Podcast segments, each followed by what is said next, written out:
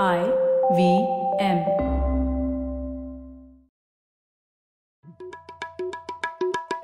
भाई हम हिंदुस्तानियों को बतियाना बड़ा पसंद है। बंगाली में अड्डा, उड़िया में खोटी, कन्नड़ा में हरटे और हिंदी में पुलियाबाजी। इस कला के लिए हमारी हर भाषा में एक शब्द है। तो प्रणय और मैं तो अक्सर मिलकर पुलियाबाजी करते ही रहते हैं। हमने सोचा कि आपको भी इसमें शामिल कर लिया जाए। तो आइए प्रणय और सौरभ के साथ करते हैं पुलियाबाजी।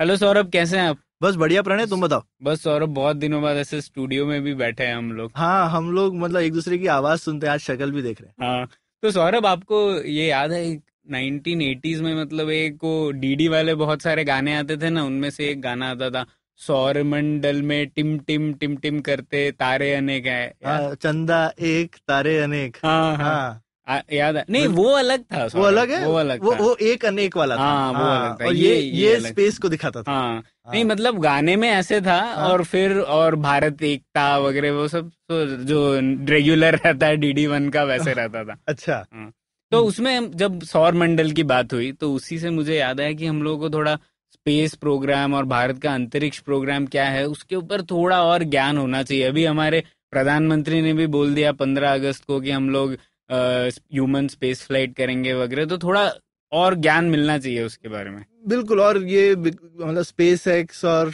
जिस तरह से प्राइवेट मार्स मिशन वगैरह की बात हो रही है, बहुत ही रेलेवेंट टॉपिक है और हमारी चर्चा में काफी गायब रहता है, तो हम इसको लाएंगे अपनी डिस्कशन। बिल्कुल, तो पुलियाबाजी उस पर करते हैं। और उसके ऊपर पुलियाबाजी करने के लिए हमारे साथ इस बार है पवन श्रीनाथ। पवन मेरे कोलीग है तक्षशिला इंस्टीट्यूशन में और एकदम हरफन मौला इंसान है। वो बहुत सारी चीजें करते हैं, बायोटेक्नोलॉजिस्ट है, फिर अभी रिसर्चर हैं और फिर स्पेस प्रोग्राम पर भी रिसर्च कर चुके हैं। तो और एक पॉडकास्ट भी होस्ट करते हैं जिसका नाम प्रगति पॉडकास्ट है, सुना ही होगा आप लोगों ने। तो पवन, स्वागत है आपका। और मकड़ियों के भी फैन है। हाँ हाँ, एक बार उसके ऊपर भी चर्चा होनी चाहिए। बिल्कुल। मकड़ी, मकड़ियों के बारे में मैं इनसे जो है इतना जान गया हूँ जितना कि पहले कभी नहीं पता था। शुक्रिया सौरभ। इसमें तो मैं ये कहना चाहता हूँ, तो मैं बहुत सारे चीज करता था, बहुत सारे चीज मैंने छह महीने के लिए, एक साल के लिए किया है। जो मैं कंटिन्यूअसली कर रहा हूँ वो अलग बात है। और पर एक करेक्शन है, मैं एक पॉडकास्ट नहीं, अभी इस हफ्ते से दो पॉडकास्ट का को होस्ट हूँ। दूसरा था मैं कनाडा में तलेहरटे कनाडा पॉडकास्ट। तो तलेहरटे का आइडिया तो आपके पुलियाबाजी जैसा ही है। तो अच्छी बात है, पुलियाबाजी जो है दूसरे लोगों के लिए एग्जाम्पल बन रहा है। मैं बहुत खुश हो रहा हूँ जब लोग आपको कॉपी करने लगे, यानी यू हैव रीच्ड समवेयर। पर तलेहरटे तो बहुत पुरानी फ्रेज है कन्नड़ा में, पुलियाबाजी तो कुछ आपने इन्वेंट किया ना। हम थोड़े इनोवेटिव लोग हैं ना, अभी क्या करें। तो पुराने मुद्दे पर आते हैं। तो सबसे पहली बात ये पवन, सबसे पहले सबसे इम्पोर्टेंट बात करते हैं, ठीक है? अब जब हम अंतरिक्ष प्रोग्राम के बारे में बात ही कर रहे हैं तो सबसे पहले तो लोग कहते हैं कि यार ये भारत अपना इतना गरीब देश है, अभी भी बीस प्रतिशत लोग गरीब हैं, तो हम लोग क्यों अंतरिक्ष के बारे में बात करें, ये तो पैसा व्यर्थ कर रहे हैं हम लोग, ऐसे हर बार हर साल लोग बात करते हैं। तो उनके बारे में आप क्या कहना चाहेंगे, पहले तो हमें ये बताइए। तो ये जो डिबेट है, हम क्यों अंतरिक्ष में जा रहे हैं, हम क्यों स्पेस प्रोग्राम में खर्च कर रहे हैं, जब धरती पर इतने सारे प्रॉब्लम्स हैं, हमारे देश में इतने सारे प्रॉब्लम्स हैं, ये तो यूनिवर्सल प्रॉब्लम है। अच्छा, तो अमेरिका में भी होता है ये? अमेरिका में भी हुआ है। आप आप सोच लीजिए, यूएस रशिया यूएसएसआर वो राइवलरी तो था, कोल्ड वॉर तो था, पर नाइनटीन फिफ्टी नाइनटीन सिक्सटी तब ये स्पेस प्रोग्राम यूएस और रशिया में भी शुरू हुआ ना, तब अमेरिका में क्या हो रहा था, तब सिविल राइट्स मूवमेंट्स हो रहे थे, मार्टिन लूथर किंग मार्च कर रहे थे वॉशिंगटन डीसी पर, बहुत सारे पूरे अफ्रीकन अमेरिकन की सिटीजनशिप और राइट्स क्वेश्चन में थी। ठीक, उसके बाद वियतनाम वॉर स्टार्ट हुआ, बहुत सारी दिक्कत थी, पर उन्हें वो स्पेस अपोलो मिशन चलाया, पहले स्पेस उसके बाद मून, अपोलो तो मून मून मून में। तो ये आ, ये डिबेट जो है हम किसी भी समय कर सकते हैं। तो विक्रम साराभाई जी जो हमारे इंडियन स्पेस प्रोग्राम के जनक थे जनक हाँ। थे तो उनका आइडिया नाइनटीन फोर्टी सेवन से शुरू हुआ है। और इसरो जब हमने शुरू किया फॉर्मली नाइनटीन सिक्सटी नाइन में, हम और भी गरीब थे पर हमने शुरू तो किया। अब तो हम दो हज़ार अठारह में आए हैं, ये डिबेट तो सेम है। दो हज़ार उन्नीस में आप हमारी पॉडकास्ट पब्लिश होगी तो डिबेट तो सेम होगा। तो जब आपके पास कितना जीडीपी या कितना इनकम होगा फिर आप स्पेस के बारे में आप सोच सकते हैं। तो, तो ये तो कोई कोई ठीक ऐसा नंबर है नहीं है नहीं दूसरी बात ये है कि हम स्पेस प्रोग्राम में बहुत सारा खर्च तो नहीं करते हैं। जस्ट कॉन्टेक्स्ट के लिए अभी इस सरकार के अंदर थोड़े थोड़ा इंक्रीज हुआ है कुछ लास्ट दो तीन साल में। अब हम साल में कोई दस हजार crore nine to eleven thousand crore एक साल में हम बजट प्लान करते हैं। मोस्टली नाइन्टी परसेंट डॉलर में देखे तो डेढ़ बिलियन डॉलर डेढ़ बिलियन हाँ वन एंड हाफ। और मतलब अभी तो रुपी का वैल्यू कम हो गया क्योंकि इसमें काफी सारे कंपोनेंट्स डॉलर में ही खरीदे जाते हैं तो डॉलर वैल्यू इम्पोर्टेंट है। कंपोनेंट्स डॉलर में खरीदते हैं पर बहुत सारा इंडिजिनस भी है और सैलरीज तो हम रुपीज में देते हैं। बिल्कुल मतलब एनआरईजीए प्रोग्राम कम से कम पचास हजार करोड़ के करीब है तो उसका वन फिफ्थ हाँ। और एनआरईजीए छोड़ लीजिए, फर्टिलाइजर सब्सिडी में हम एक लाख करोड़ के ज्यादा हम खर्च करते हैं। पेट्रोलियम सब्सिडी में एट्टी थाउजेंड करोड़ या हायर, तो इसके कंपैरिजन में टेन थाउजेंड करोड़ तो कुछ नहीं है। हम तो सो पर ईयर एक इंडियन सिटीजन पर कैपिटा ये तो कुछ भी खर्च नहीं है। और वो डायरेक्ट पैसा जो बचता है क्योंकि हमारी खुद की सैटेलाइट्स हैं, जो सारा हमारा टेलीकॉम रेवोल्यूशन है वो उन सैटेलाइट्स के और डिश टीवी वगैरह का जो रेवोल्यूशन है वो सारे वो सैटेलाइट के ट्रांसपॉन्डर से एनीवे चल रहा है। तो हमारे लिए तो काफी बेसिक नेसेसिटी की भी चीज है हाँ ये नेसेसिटी हाँ। ये तो दूसरी बात है कि ये स्पेस प्रोग्राम और हमारी डेवलपमेंट कोई अलग चीज नहीं है। एक्चुअली uh, हम डिफेंस के बारे में भी ऐसे ही बात करते हैं, वो भी अलग uh, गलत है क्योंकि आपको बेसिक सिक्योरिटी नहीं है तो कुछ नहीं डेवलपमेंट होगा हाँ। स्पेस ऐसा नहीं है पर स्पेस टेक्नोलॉजी हम पूरा telecommunication, TV broadcasting, basic remote sensing सब हम स्पेस से ही मिलता है। हमारा सारा वेदर रिपोर्टिंग वगैरह हाँ। जो कि बहुत अच्छा नहीं है लेकिन डेटा तो है, हम उस पे मॉडलिंग ही तो इम्प्रूव हाँ, करना तो, है डेटा तो, तो हमारा तो, खुद का है। तो हमारा ढंग क्वेश्चन है कि कितना हम इस पे खर्च कर सकते हैं। और हमारा जीपीएस भी है खुद का, उसके बारे में बात करेंगे। ये हाँ। जीपीएस है या लोकल पीएस है हाँ, लोकल ही है हाँ, रीजनल रीजनल जीपीएस तो ग्लोबल नहीं है, ग्लोबल नहीं ठीक है। तो काफी लोग रीजनल करते हैं, चाइना का भी रीजनल है भाई हाँ। तो उस उसके बारे में बाद में बात कर सकते हैं हम। तो ये डेवलपमेंट से अलग नहीं है, तो ये बहुत ही इम्पोर्टेंट है समझने के लिए। ये जस्ट जिंगोइज्म और नेशनलिज्म के बारे में भी नहीं है। वो हम मार्स चले गए ये अभी हम सक्सेसफुल हैं, वो हम मून चले गए अभी हम सक्सेसफुल हैं, ये ये एक विक्ट्री जैसे नहीं है। पर स्पेस प्रोग्राम की ये है कि जब आप सक्सेसफुल या फेल हो ये पब्लिक होता है, ये आपकी डिफेंस के जैसा नहीं है छुप के रहता है हाँ, हाँ हमने अग्नि मिसाइल टेस्ट कर लिया ठीक है ओके फिर काम, काम कर रहा है काम करता है कि नहीं किसको मालूम। आपका सूखा अच्छा से काम कर रहा है पता है नहीं पता पर पीएसएलवी फेल हुआ वो सबको पता पड़ रहा है, सबको पता छुपा नहीं सकते छुपा नहीं सकते। पर पवन एक और चीज है और एक थोड़ा मानसिक तौर पर भी स्पेस प्रोग्राम का बहुत महत्व है ना। जैसे कोई कोई बच्चा है अगर वह देखता है स्पेस प्रोग्राम पर कि मतलब संभावनाएं असीम है, कहीं भी जा सकते हैं, वो एक बहुत बड़ा फैक्टर है इसमें है ना बहुत ही। इसीलिए जब हमारे प्रधानमंत्री ये ह्यूमन स्पेस फ्लाइट के बारे में आ, उन्होंने अगस्त फिफ्टीन पर बात किया, वो मुझे पहली बार हमारे national leader has openly spoken about human space flight अच्छा इंडिया में। So this is a very important thing. ISRO में आ, एक प्लान था वो थोड़ा चला गया अभी वापस आया, वो सब अलग बात है। ये वेरी इंपॉर्टेंट है क्योंकि पहला इंडियन इन स्पेस तो राकेश शर्मा जी थे नाइनटीन एटी फोर में। मैं तो उसके बाद ही आ, पैदा हुआ पर वो राकेश शर्मा स्पेस तक गए थे। आज भी आपको यूट्यूब में उनका रिकॉर्डिंग इंदिरा गांधी से बात वो तो मिलेगा, मिलेगा। वो अभी भी गूसबम्प्स आएगा आपको थोड़ा जहाँ वो बोलते हैं सारे जहाँ से अच्छा हिंदुस्तान हमारा हिंदुस्तान हमारा राइट। तो वो उसका कोई पावर है, वो इंस्पिरेशन बहुत करता है क्योंकि एस्ट्रोनॉट्स तो बहुत कम लोग बनते हैं literally out of the world जिसको आउट ऑफ द वर्ल्ड तो इवाग इवन यूएस में कुछ सौ लोग होंगे एस्ट्रोनॉट जो एक्चुअली धरती से निकल जाते हैं, पर ये इंस्पिरेशन जो है आपको साइंस में, एस्ट्रोनॉमी में, टेक्नोलॉजी में, इंजीनियरिंग में, सब में एक इंस्पिरेशन का बहुत बहुत इफेक्ट हो सकता है. राकेश शर्मा के बाद दूसरे इंडियन जो हमारे स्पेस प्रोग्राम में नहीं बट अमेरिकन स्पेस प्रोग्राम में, कल्पना चावला इंडियन ओरिजिन के, सिटीजन तो नहीं थी पर Indian origin, Indian born Indian born so Indian born और फिर अमेरिकन सिटीजन बनी और when she went to space वो भी बहुत ही इंस्पिरेशनल था. बिल्कुल पंजाब ट्रैजिक भी हाँ और ट्रैजिक भी उसके बाद बहुत ट्रैजिक हुआ ये space shuttle disaster, Columbia disaster जो हुआ बहुत बहुत ही ट्रैजिक, पर उससे पहले बहुत ही इंस्पिरेशनल थी.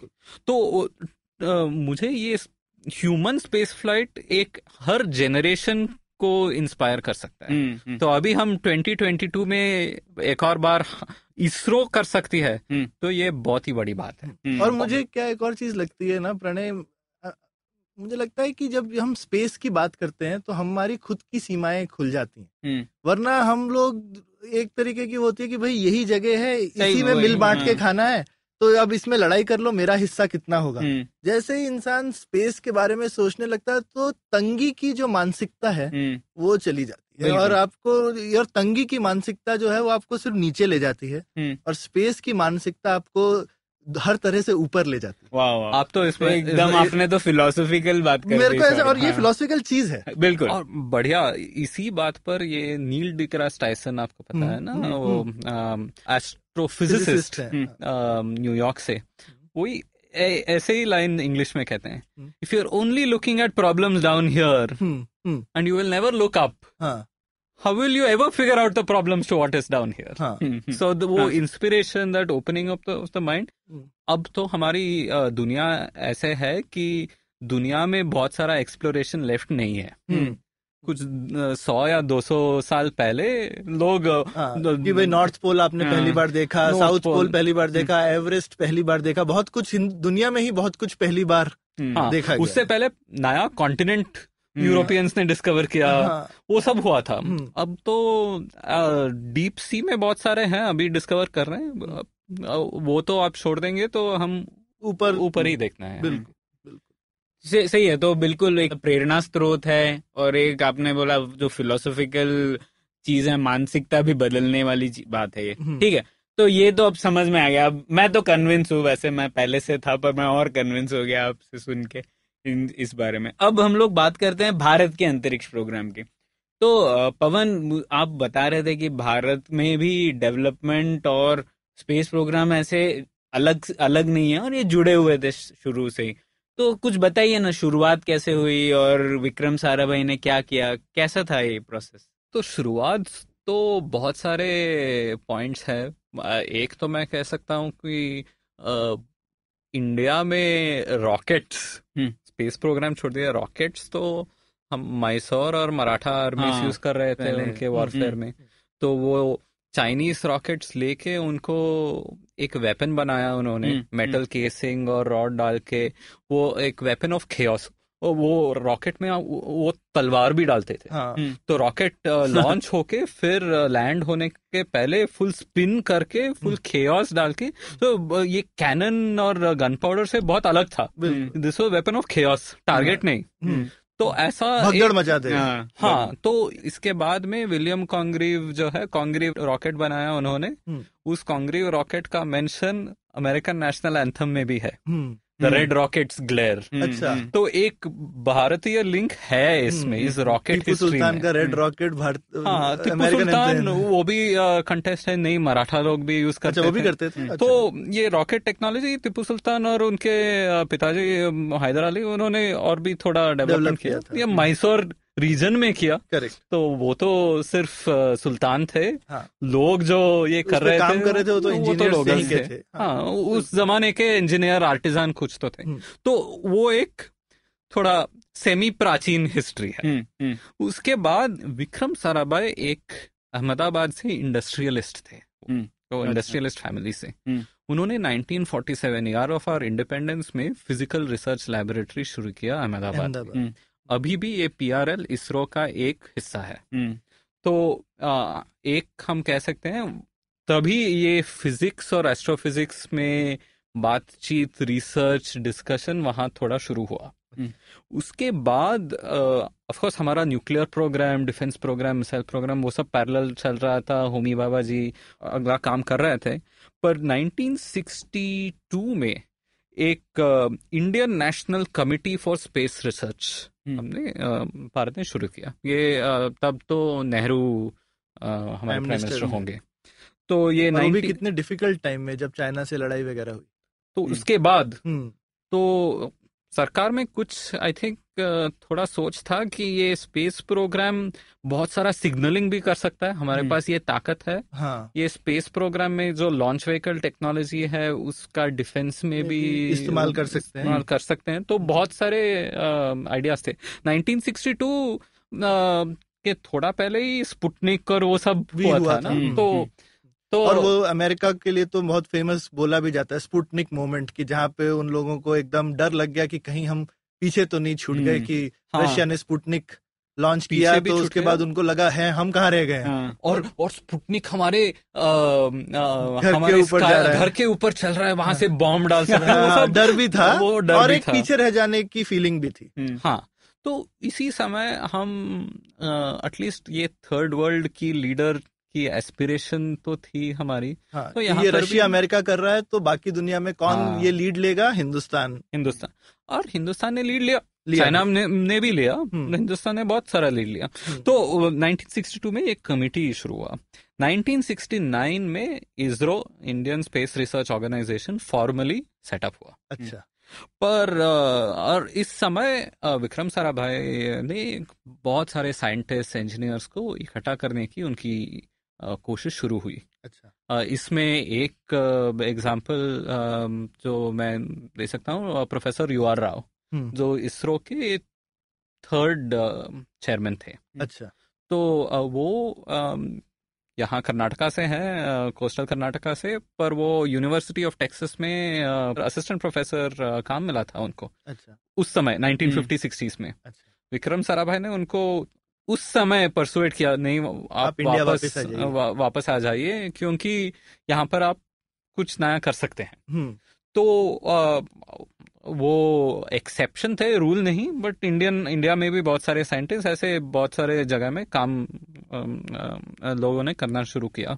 और नाइनटीन सिक्सटी थ्री एक इम्पॉर्टेंट ईयर है क्योंकि तब त्रिवेंद्रम के पास थुम्बा जो है, आपको थुम्बा साउंडिंग रॉकेट Uh, कहीं सुना होगा आपने, ये एक साउंडिंग रॉकेट लॉन्च हुआ। साउंडिंग रॉकेट जो है ये सॉरी पवन पर ये उन्नीस सौ तिरेसठ में शुरू हुआ, मतलब इसरो तो नाइनटीन सिक्सटी नाइन हाँ, में शुरू हुआ, उससे भी पहले का। तो उसके पहले तो बहुत सारे थोड़ा छोटा छोटा इंस्टीट्यूशन जो है, अच्छा, फिजिकल रिसर्च लैबोरेटरी अहमदाबाद में, उसके बाद ये तो था Thumba equatorial rocket launching station टर्ल्स। So so, वहां से एक साउंडिंग रॉकेट, ये पहला साउंडिंग रॉकेट तो हमने रशिया से खरीदा और ये साउंडिंग रॉकेट अबाउट पचहत्तर या अस्सी किलोमीटर्स ऊपर चला। अच्छा। और ये I think different sounding rockets thirty से हंड्रेड केजी पेलोड, तो उतना वहां तक जाके अपर एटमॉस्फेयर की आप स्टडी कर सकते हैं। और अर्ली स्पेस रिसर्च के लिए आप को बहुत सारा एक्सपेरिमेंटेशन के लिए बहुत डेटा चाहिए डेटा चाहिए और आप कैसे कंट्रोल करेंगे इसको। हाँ। आप उसमें ऑनबोर्ड कंप्यूटर्स या कुछ तो होना चाहिए। ये तो सिक्सटीज है, अभी हाँ। तो स्मार्टफोन में बहुत सारा कंप्यूटिंग पावर है, तब तो नहीं था। तो आप बहुत बड़ा रॉकेट आप ऑर्बिट में सैटेलाइट लॉन्च करेंगे तो उससे पहले आप बहुत सारा टेस्ट करना चाहिए ना आपको। तो नाइनटीन सिक्सटी थ्री ये एक इम्पोर्टेंट मोमेंट था। ये आपने फोटोज मे बी इंटरनेट में देखे होंगे, ये रॉकेट तो एक बैलगाड़ी में, हाँ, बैलगाड़ी में रॉकेट, बहुत फेमस फोटो है, रॉकेट को बैलगाड़ी में लेके जा रहे हैं, वो यही थुम्बा रॉकेट था। हाँ, वो यही थुम्बा रॉकेट था। और उसके बाद भी ऐसे बहुत सारे रॉकेट, नहीं पवन मुझे लगता है वो एप्पल वाला था, बुलॉक कार्ट वाला, और एक और था फोटो जो जिसमें ना ऐसे साइकिल पे लेकर जा रहे हैं रॉकेट, वो शायद थुम्बा वाला शायद शायद पर ऐसे। सो हम हमें याद रखना चाहिए कि ऐसे कंडीशंस में भी हमारा एम्बिशन उतना था। हाँ। तो ट्वेंटी नाइनटीन में हमारा एम्बिशन कितना होना चाहिए? हाँ। हाँ। तो ये हमें ध्यान रखना चाहिए ध्यान रखना चाहिए ठीक है, तो इसके बाद एक बहुत बड़ा घटना हुई इसमें कि उन्नीस सौ इकहत्तर में विक्रम साराभाई जी की मौत हो गई, एक्सीडेंट हो गया था प्लेन क्रैश या प्लेन क्रैश में. So this was a big hit because he was a big leader, visionary थे, तो तब क्या करें लोग. तो ये उन्नीस सौ इकहत्तर में, आप सोचिए इंडिया में और क्या क्या हो रहा था उन्नीस सौ इकहत्तर में.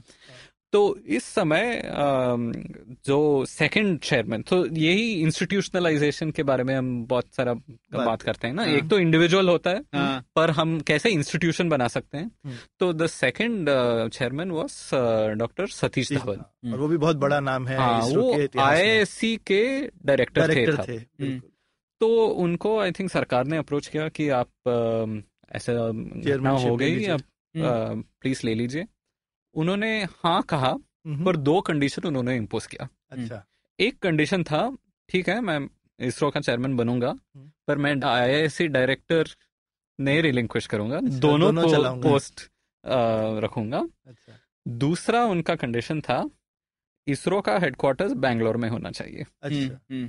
तो ये नाइनटीन सेवेंटीज़ में एक उनका आइडिया था कि ये इसरो, ये जो टेक्निकल एंडेवर है, वो दिल्ली से थोड़ा दूर रहना चाहिए. हुँ, और हुँ. और उसका यूनिवर्सिटीज के साथ में ज्यादा लिंक होना चाहिए. रिसर्च में ये नहीं है कि उसको एक अलग इंस्टीट्यूट में बंद करके रख दिया जाए. हाँ, और दिल्ली से दूर, क्योंकि ये स्पेस प्रोग्राम जो है ये लॉन्ग टर्म प्रोजेक्ट है.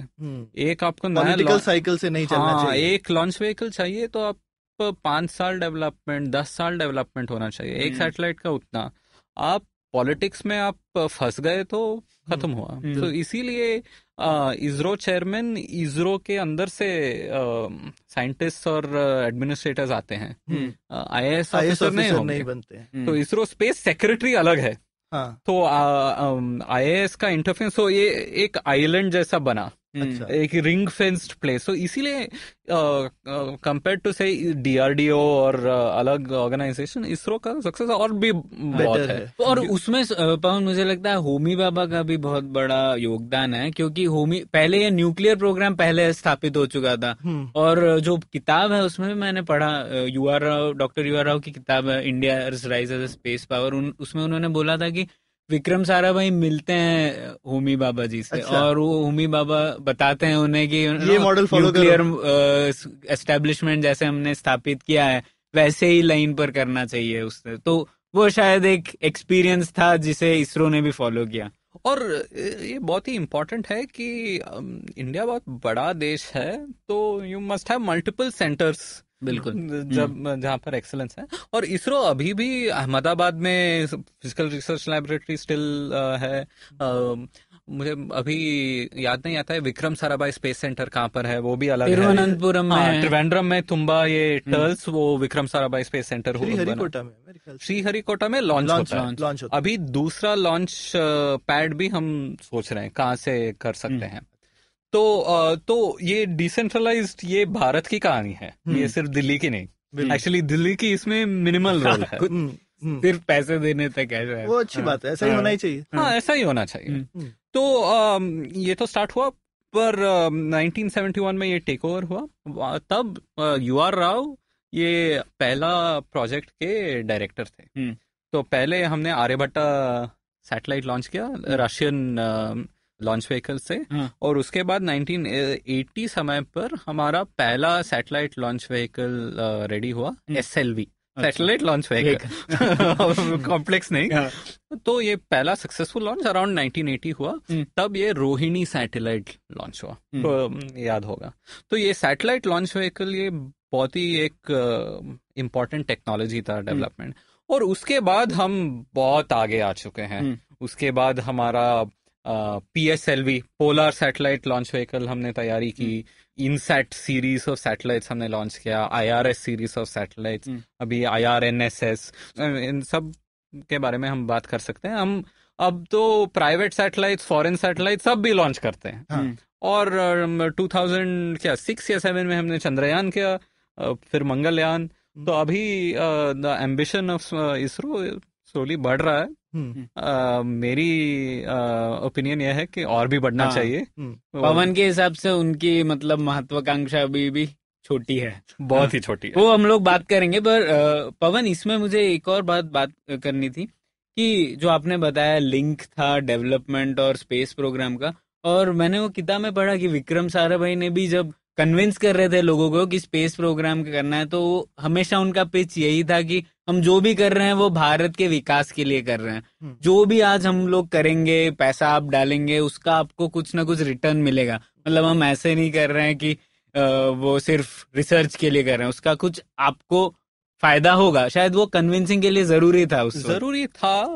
समटाइम्स ये थोड़ा शॉर्ट साइटेडनेस भी इसका साइड इफेक्ट हो सकता है, क्योंकि अब हम मार्स मिशन करेंगे, उससे फायदा क्या होगा हाँ। पता नहीं, डायरेक्ट फायदा नहीं होगा।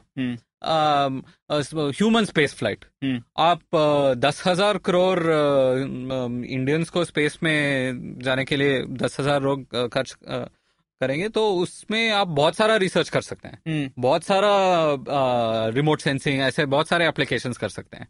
पर आ, फिर भी ये इम्पोर्टेंट है तीन चार चीज के लिए। एक तो टेक्नोलॉजी डेवलपमेंट कैपेसिटी चाहिए, क्योंकि हम ये मार्स ऑर्बिटर मिशन वर्ल्ड से ही कुछ व्हाट सिक्स मिनट्स या एट मिनट्स डिस्टेंस पे है। हम अभी मैसेज सेंड करेंगे तो उतना समय लगेगा, तो how much independent management that satellite can do और that orbiter can do, very important. तो एंड उस लॉन्ग रेंज पे हम कैसे कम्युनिकेट कर सकते हैं, वो सब वेरी क्रिटिकल टेक्नोलॉजी है।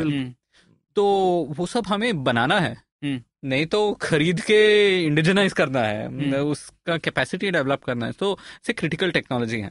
भारत में जो अभी जस्ट पार्शियली हुआ है कि स्पिन ऑफ इफेक्ट uh, कितना है, वो मिनिमल है। एक तो डिफेंस स्पिन ऑफ है, तो आपने सैटेलाइट लॉन्च व्हीकल तैयारी किया, वो सेम टेक्नोलॉजी आप अग्नि या पृथ्वी या मिसाइल में यूज कर सकते हैं, वो तो ऑब्वियस uh, है। सेम कंट्रोल सिस्टम्स में भी यही, जो आप स्पेस uh, प्रोग्राम के जो एक्सट्रीम uh, कंडीशंस हैं, उस कंडीशंस में आप जो सॉफ्टवेयर या हार्डवेयर सिस्टम्स जो बनाते हैं, बहुत सारे जगह में आप उपयोग कर सकते हैं। एक उदाहरण दे सकता हूं कि यूएस की मार्स मिशन, उसमें एक टेक्नोलॉजी था, वो मार्स रोवर है ना यूएस का, नासा का, उस मार्स रोवर में एक सॉइल सेंसर था, तो मार्स के सॉइल सेंस करके उसमें डेटा लगा। तो वो कंपनी जिसने वो डेवलप किया, वो उनको बहुत पैसा मिला, क्योंकि मार्स को जाना है ना, तो हाई कैपिटल कॉस्ट मिला उनको। उसके बाद वो मच चीपर सेंसर्स बनाने लगे जो अमेरिकन एग्रीकल्चर में यूज कर सकते हैं। अरे वाह! तो ऐसे इंडिया में थोड़ा हुआ है, क्योंकि इसरो सिर्फ इसरो नहीं करता, एल एन टी भी थोड़ा इसरो के लिए काम करता है, बहुत सारे छोटे मोटे कंपनीज प्लास्टिक्स या मटेरियल्स में हो, फ्यूल में हो, नहीं तो हाई ग्रेड स्टील, जो ये स्पेस ग्रेड स्टील बहुत ही हाई एंड टेक्नोलॉजी है, ये हमारे बर्तन वाले स्टील नहीं है वो। तो वो सब टेक्नोलॉजी हमने स्लोली प्राइवेटाइज करने की कोई शुरुआत हुई है, वो बहुत ही कर सकते हैं। अच्छा, एक और इसमें दिलचस्प बात है, हम और हम लोग सौरभ हमेशा बात करता है विचारों की आवाजाही की कितना महत्व है, तो वैसे ही मैं ये स्पेस प्रोग्राम में भी था ना पवन की, हमारे जो पहले जनरेशन के साइंटिस्ट थे वो अमेरिका से भी पढ़कर आए थे और थोड़ा ज्ञान वहां से भी मिला था, जबकि हम लोगों का रशिया के साथ तो बहुत तगड़ा नाता था इसमें, क्योंकि टेक्नोलॉजी उधर से मिल रही थी। तो दोनों देशों से हम लोगों का थोड़ा नाता था, जिससे स्पेस प्रोग्राम को हाँ और है। हुँ, हुँ. पर थोड़ा क्या, क्या हुआ कि ये नाइनटीन नाइंटी सेवन में जब हमने न्यूक्लियर टेस्ट की, हुँ. Uh, बहुत सारा टेक्नोलॉजी एम्बार्गो हुआ, सैंक्शंस हुए इंडिया पे, और उससे पहले भी हमारा बिग पार्टनर यूएसएसआर तो गायब हो गया एटी नाइन में। तो इस पीरियड में और कहीं भी ये इसरो थोड़ा आइसोलेटेड ऑर्गेनाइजेशन हो गया, वेरी इंसुलर। वो twenty five to thirty year old में एंट्री लेवल आप जॉब वहाँ पर इंजीनियर या साइंटिस्ट ऐसे इफ यू ज्वाइन, वो लाइफ के लिए रह सकते हैं। इसमें लेटरल हायरिंग वगैरह बहुत मतलब कर सकते हैं, पर कम होती है। हाँ, वो कम हो गई है। हाँ, तो आप प्रोफेसर यू आर राव को देखते हैं, वो तो लैटरल हायर थे। बिल्कुल। तो ऐसे हम अभी देखिए नासा का बजट कम हो रहा है, आई मीन यूएस में बहुत सारे प्रॉब्लम्स थे, उनकी बजट कम हो रही थी, बहुत सारे इंडियंस थे, हमारे लिए अपॉर्चुनिटी है कि हम उनको हायर कर सकते हैं, अपॉर्चुनिटी था। अब हमने कितना अभी वेस्ट कर लिया, यही एक बड़ी बात है, क्योंकि अब प्राइवेट सेक्टर स्पेस में जो है यूएस और ऑस्ट्रेलिया और अलग देश में बहुत बढ़ रहा है, तो इस समय टैलेंट इज मोर डिफिकल्ट। तो अभी पोचिंग भी होगा, यहाँ पर आपको पेंशन मिलेगा, साइंटिस्ट को लाइक लाइफ करियर मिलेगा, पर अपॉर्चुनिटी बहुत सारे जगह में है।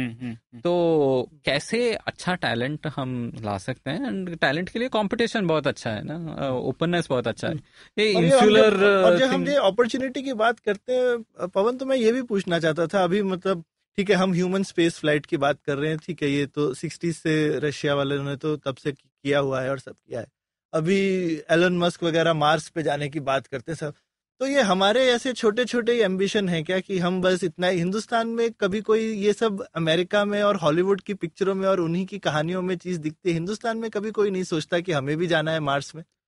नहीं, यहीं पर भी था।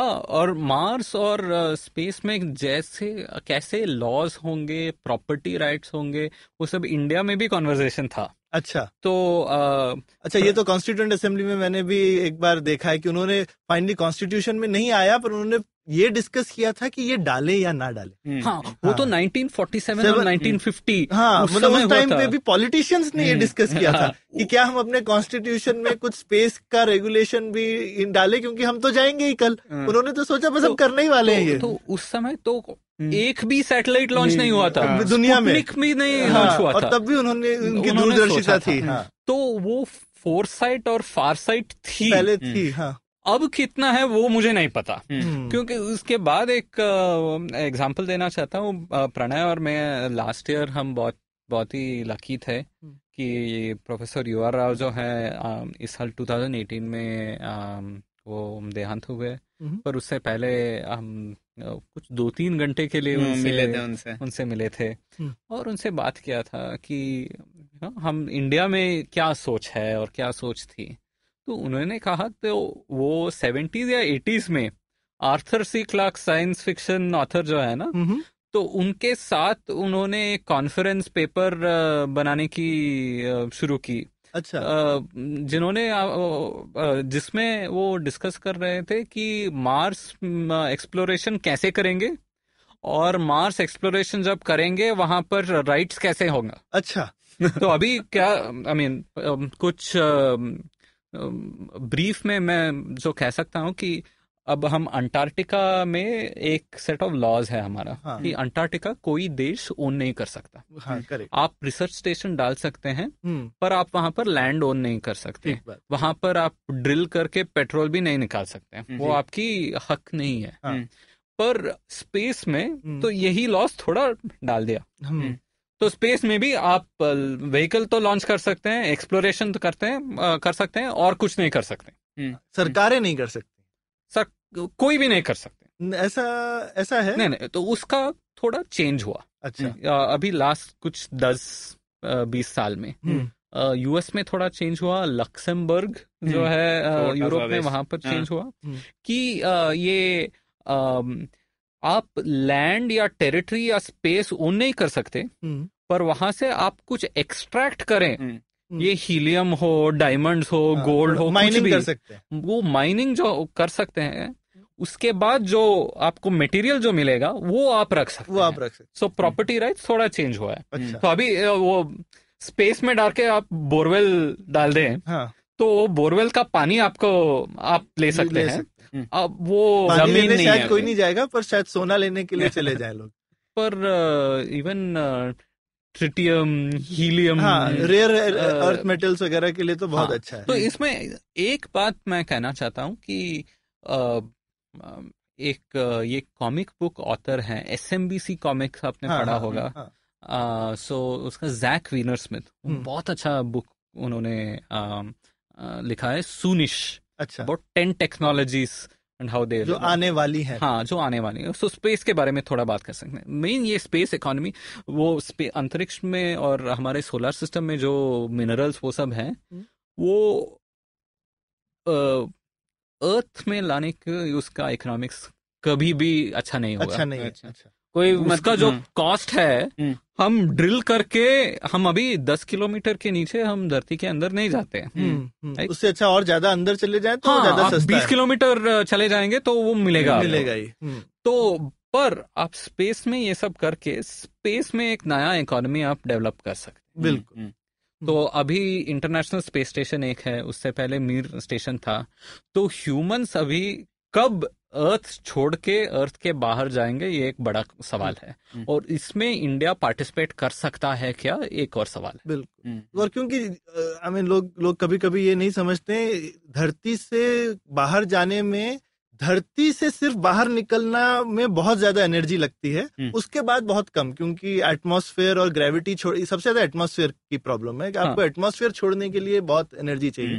पर आपको अगर रेगुलरली जाना हो तो अगर आप चांद पे स्टेशन बना लें जहाँ पे एटमॉस्फेयर बहुत कम है, या फिर आप स्पेस स्टेशन जैसा ही कोई बड़ा सैटेलाइट बना लें ऑर्बिट में और वहीं से वो सिर्फ लोगों को घुमाने के लिए नहीं वहां पे मैन्युफैक्चरिंग सेटअप कर सके कि जो नया नया रॉकेट बना सके। Exactly exactly. और फिर वहां पे अर्थ से चीज ले जाने की जगह अगर आप किसी एस्ट्रॉइड से लेकर आए तो ज्यादा सस्ता पड़ेगा क्योंकि exactly. अर्थ से जाना बहुत महंगा पड़ता है। हाँ। तो वो तो टाइप की इकोनॉमी बन जाएगा। और इसमें मार्स के बारे में एक बढ़िया थ्री बुक सीरीज है इंग्लिश में किम स्टैनली रॉबिन्सन का, red Mars, green Mars, blue Mars. हाँ। बहुत बहुत ही बढ़िया है क्योंकि और बहुत सारा साइंस फिक्शन भी लिखा है। तो क्योंकि जब धरती से हम इंसान बाहर जाते हैं तो हमारी इंसानियत क्या है, बिल्कुल हमारी सिटीजनशिप और नागरिकता क्या है, सब कुछ दोबारा से सोचना पड़ेगा सोचना पड़ेगा तो बहुत सारे इंटरेस्टिंग डिस्कशंस हैं। पर उससे पहले हमें ये सोचना है कि हम स्पेस में सर्वाइव कैसे करेंगे। बिल्कुल। तो इसीलिए ये ह्यूमन स्पेस फ्लाइट एक बहुत ही इंपॉर्टेंट कंपोनेंट है, मिनिमम रिक्वायरमेंट है। हाँ, हम इंसान भेज ही नहीं सकते तो उसके पहले हम करेंगे क्या। दूसरा है कि हम ह्यूमन स्पेस फ्लाइट करेंगे तो उसके लिए बहुत सारे चीज हमें रिक्वायरमेंट तो मीट करनी पड़ेगी। तो इंग्लिश में हम भाग के बारे में बात करते हैं, बिग हैरी ऑडेशियस गोल। अच्छा। तो ये भागना तो पड़ता है। हाँ। तो ये ह्यूमन स्पेस फ्लाइट तो एक एक, एक, भाग, एक है। भाग है। तो इसी लिए ये स्पेस में रेस की बात नहीं है, ये भाग है पर रेस नहीं, मैराथन है। तो चाइना हमसे पहले एक रोवर मून पे उन्होंने डाल दी, कोई तो बात, बात नहीं, नहीं हम भी डालेंगे। हाँ, हाँ, हाँ। तो ये मैराथन है तो starting it is important, nutrition is important, stamina is important, खत्म करना। और उस इकोनॉमी से हम कट के नहीं रह सकते, कल को वो इकोनॉमी तो बननी है, ये तो ये तो ये तो तय है, इसकी कोई इसमें कोई शक नहीं है। हाँ, और इसमें प्राइवेट सेक्टर और पब्लिक सेक्टर दोनों का पब्लिक सेक्टर और नेशंस और गवर्नमेंट्स की रोल तो होगी होगी तो ये, ये इसी विषय पर डिस्कशन जारी रखेंगे, लेकिन एक छोटा सा ब्रेक लेते हैं इस जगह पर।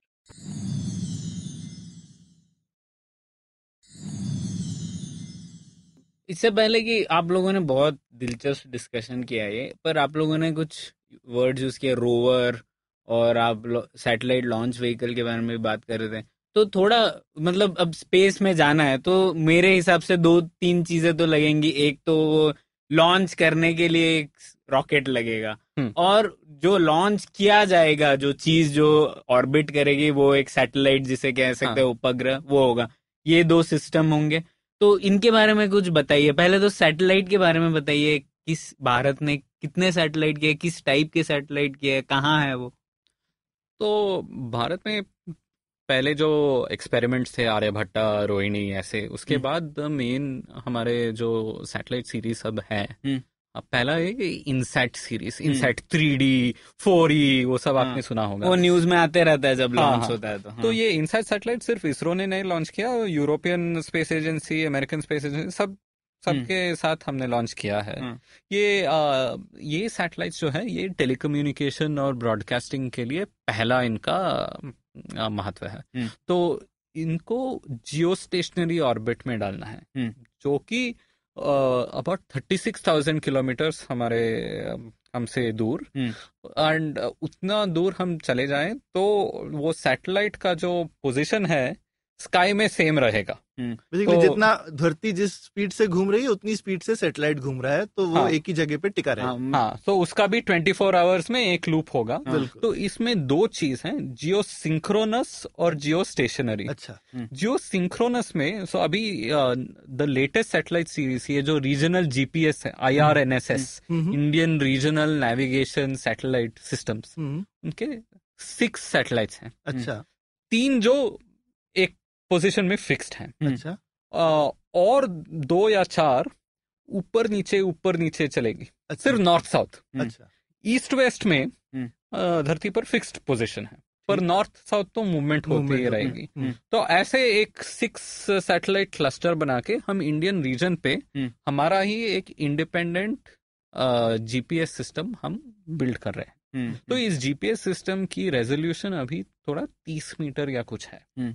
तो ग्लोबल पोजीशनिंग सिस्टम ऐसे स्टेशनरी सैटेलाइट नहीं, बट मूविंग सैटेलाइट्स, पोलर सारे। हाँ, तो वो आ, एक ऑर्बिट के लिए एक घंटा या डेढ़ घंटा ऐसा लेकर, तो वो सैटेलाइट्स और भी बहुत करीब करीब होते हैं। सो ये ये तो लो अर्थ ऑर्बिट हम कर, कहते हैं। और जो करीब वाले सैटेलाइट होंगे, अगर वो थोड़े एटमॉस्फेयर के पास हैं तो जल्दी खराब भी हो जाते होंगे।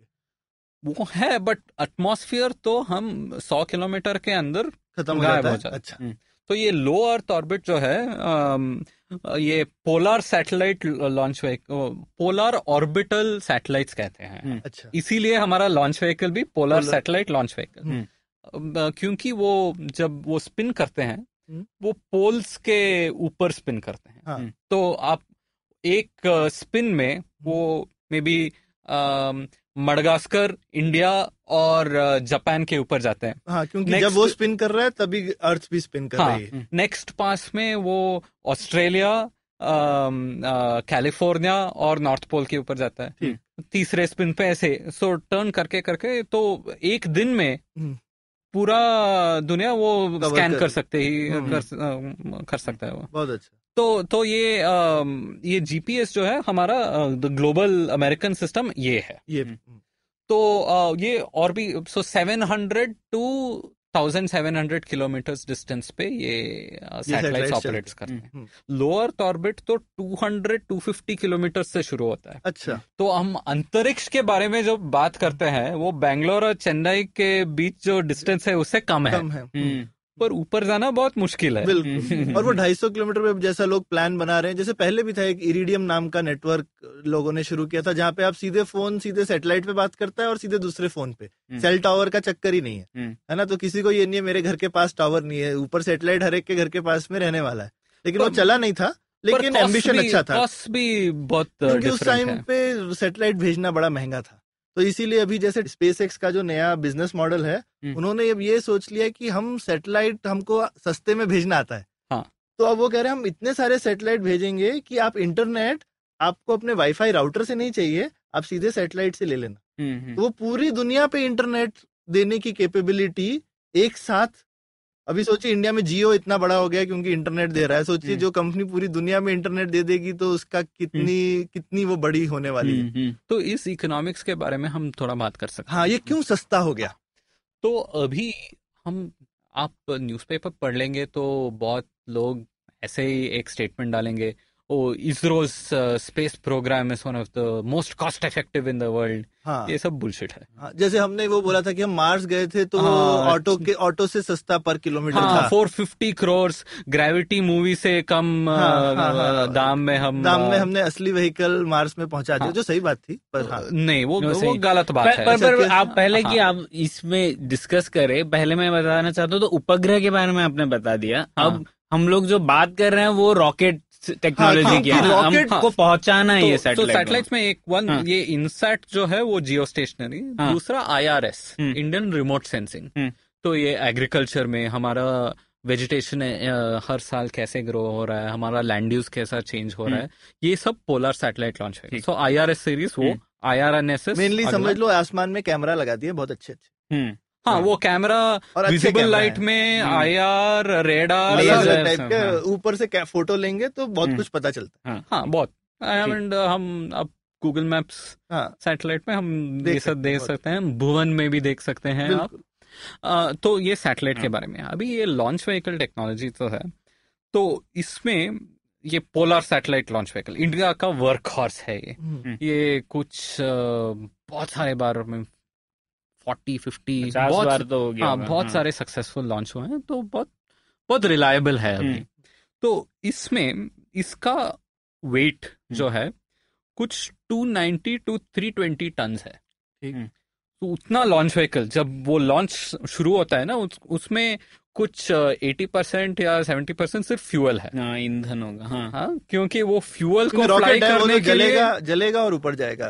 हाँ, वो जल तो आ, नीचे से हम फायर नहीं करते हैं, ये गन शॉट नहीं है ना। हाँ, हाँ, तो रॉकेट में वो फ्यूल, तो वो फ्यूल को लिफ्ट करने के लिए और फ्यूल चाहिए आप। हुँ, हुँ. तो यही चैलेंज है। तो वो कुछ थ्री हंड्रेड टन्स उसका वेट है। उसमें से ऑर्बिट में जो जाता है सैटेलाइट सैटेलाइट उसका मैक्सिमम वेट है three thousand eight hundred kilograms, तो चार टन करीब चार ton so one point five percent. ये लोअर ऑर्बिट में, ये आपको जियो स्टेशनरी ऑर्बिट में डालना है तो ये पॉइंट सेवन परसेंट। ये आपको अर्थ्स ग्रेविटेशनल फील्ड से बाहर जाना है, मार्स को या चांद को चांद को तो इसमें और छोटा छोटा, हाँ, so point three percent. So तो कॉस्ट उतना है। सो इसमें दो तीन चीज है, फ्यूल का कॉस्ट, दूसरा ये ये सब रॉकेट वन टाइम यूज के हैं, तो ये ऊपर गया, गया, जल गया, हाँ, जल गया।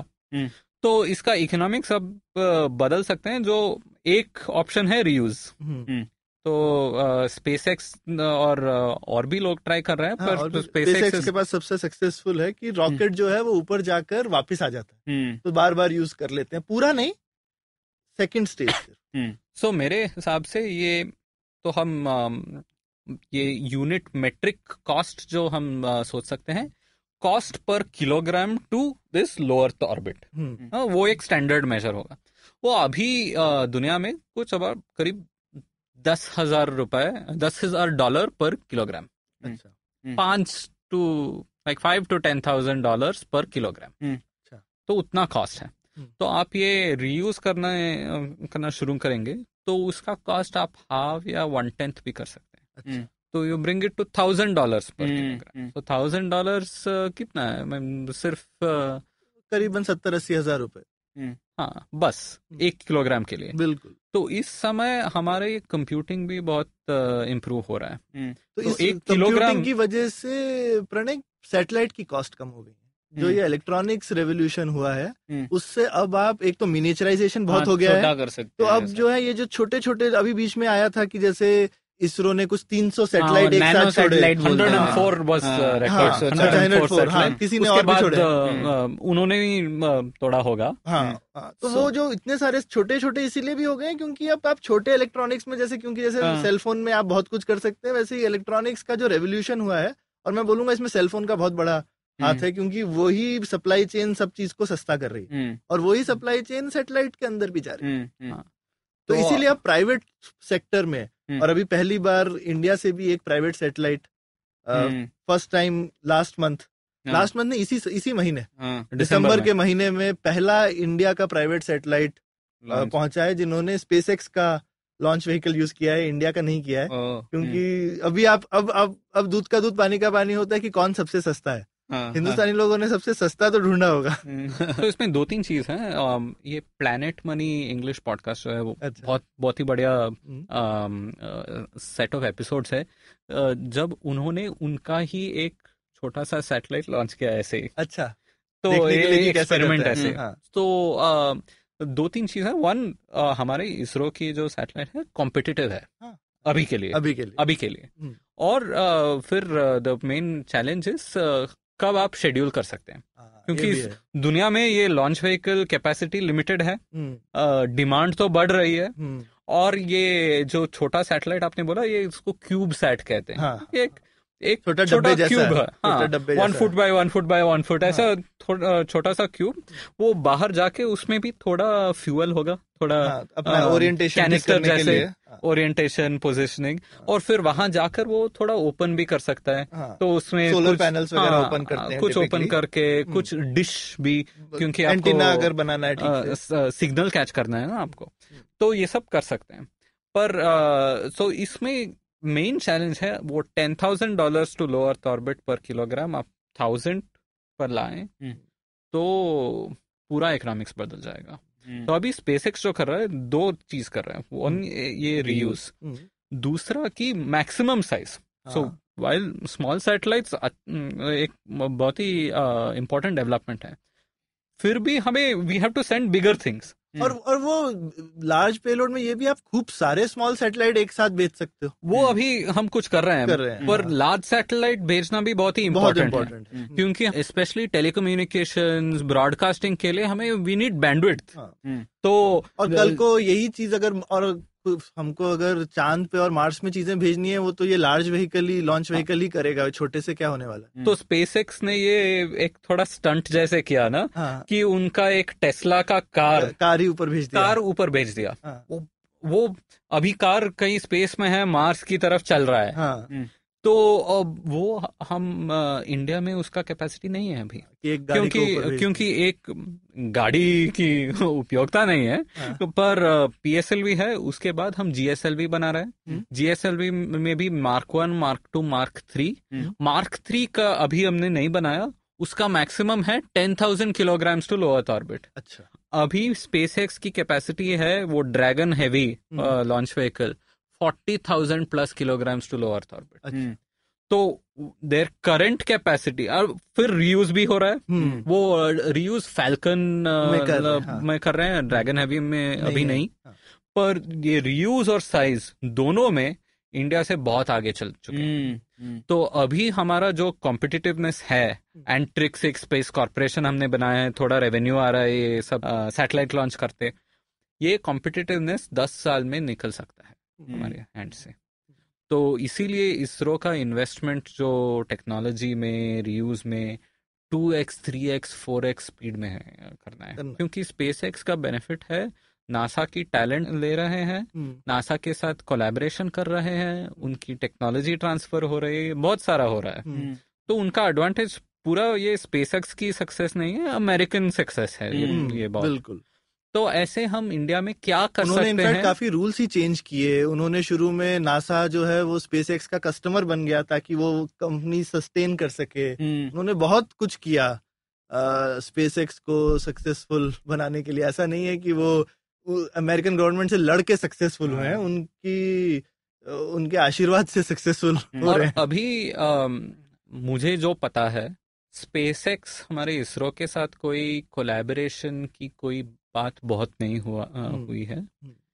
इंडिया को भी स्पेसएक्स के माइंड में ये एक मार्केट है, तो यहाँ से सैटेलाइट लॉन्च डिमांड होगा, बिल्कुल, तो फिर उस मार्केट को उन आ, वो सर्व करेंगे। तो अभी ये पहला जो हैदराबाद से सैटेलाइट लॉन्च हुआ, हैदराबाद का सैटेलाइट जो लॉन्च हुआ है, वो स्पेसएक्स के कस्टमर थे, बिल्कुल। इस अब हम लोग फिर से वो विवादास्पद बात पर आ जाते हैं। आप जो बोल रहे थे कि इसरो इतना किफायती नहीं है जितना कि कहा जाता है, वो चंद्रयान वाली बात ना, तो उसके बारे में थोड़ा बताया आपने, ऐसे क्यों बोला? मंगलयान की मंगलयान की बात ऐसा क्यों बोला आपने कि वो इतना सस्ता नहीं है? सो so, ये फोर फिफ्टी करोड़ नंबर एक बजट लाइन है। वो आ, ये आप उन सालों के इसरो की एक आउटकम बजट डॉक्यूमेंट निकलती है, उसमें बहुत सारा आउटकम नहीं डालते हैं, पर थोड़ा और डिटेल्स बताते हैं। तो एक बजट लाइन थी, तीन साल में ये फोर फिफ्टी करोड़ उन्होंने मार्स ऑर्बिटर मिशन पे उन्होंने खर्च किया। एक और बात मैं मेंशन करना चाहता हूँ, ये मार्स ऑर्बिटर मिशन है, मंगलयान नहीं। ये मंगलयान इसरो ने इस वर्ड को यूज नहीं किया। माय थियरी ये है कि एक मनमोहन सिंह जी की स्पीच थी, जब वहां पर वो हिंदी में इस मंगलयान को अच्छा हिंदी में कहते हैं। अच्छा। उसको रिपोर्टर्स साहब ने मंगलयान बना दिया।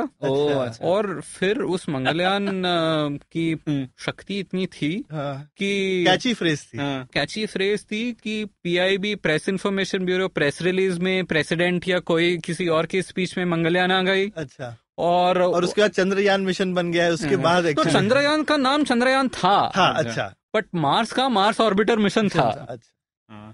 ठीक है, तो ये मंगलयान बन गई और अब तो हमारे नोट पे भी मंगलयान आ गया। ठीक है, तो क्राइस्टनिंग बाद में हुआ है इस नाम का। कोई बात नहीं, जो लोगों का पसंदीदा नाम।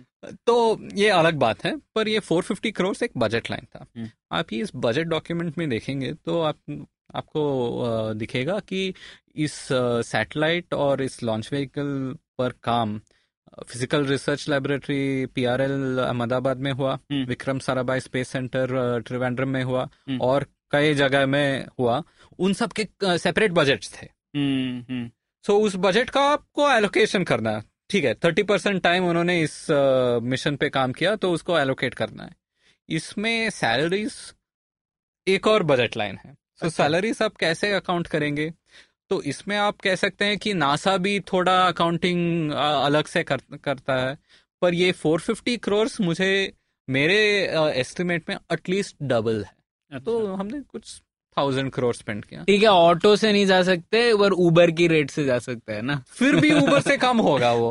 एंड डिस्टेंस बहुत ज्यादा। एक चीज समझने वाली है कि एक बार आप अर्थ से निकल गए तो फिर तो तो कोई चलने का कोई खर्चा नहीं है, ऊपर कोई फ्रिक्शन नहीं है। बिल्कुल। और जिस स्पीड से आप चल रहे हैं चलते रहेंगे जब तक कोई आपको चीज रोकेगी नहीं ना, न्यूटन का। मुझे लगता है कंपैरिजन ही थोड़ा गलत है। यहाँ पे कॉस्ट है एक्सेलरेशन का, अर्थ से निकलने अर्थ से निकलने का कॉस्ट है, उसके आगे कोई कॉस्ट नहीं। वेलोसिटी जो हम बात करते हैं वो ग्यारह किलोमीटर प्रति सेकंड। हमें ये लोअर अर्थ ऑर्बिट जाने के लिए seven so lower earth orbit में जो सैटेलाइट चल रहा है seven to eight kilometre per second speed में चल रहा है। अरे बाप। अच्छा, ठीक है ठीक है, तो ये तो समझ में आ गया। अब पवन, एंड में हम लोग ये बात करना चाहेंगे कि आपको क्या लगता है इस आगे आप इसरो का रोल किस तरह से देखते हैं?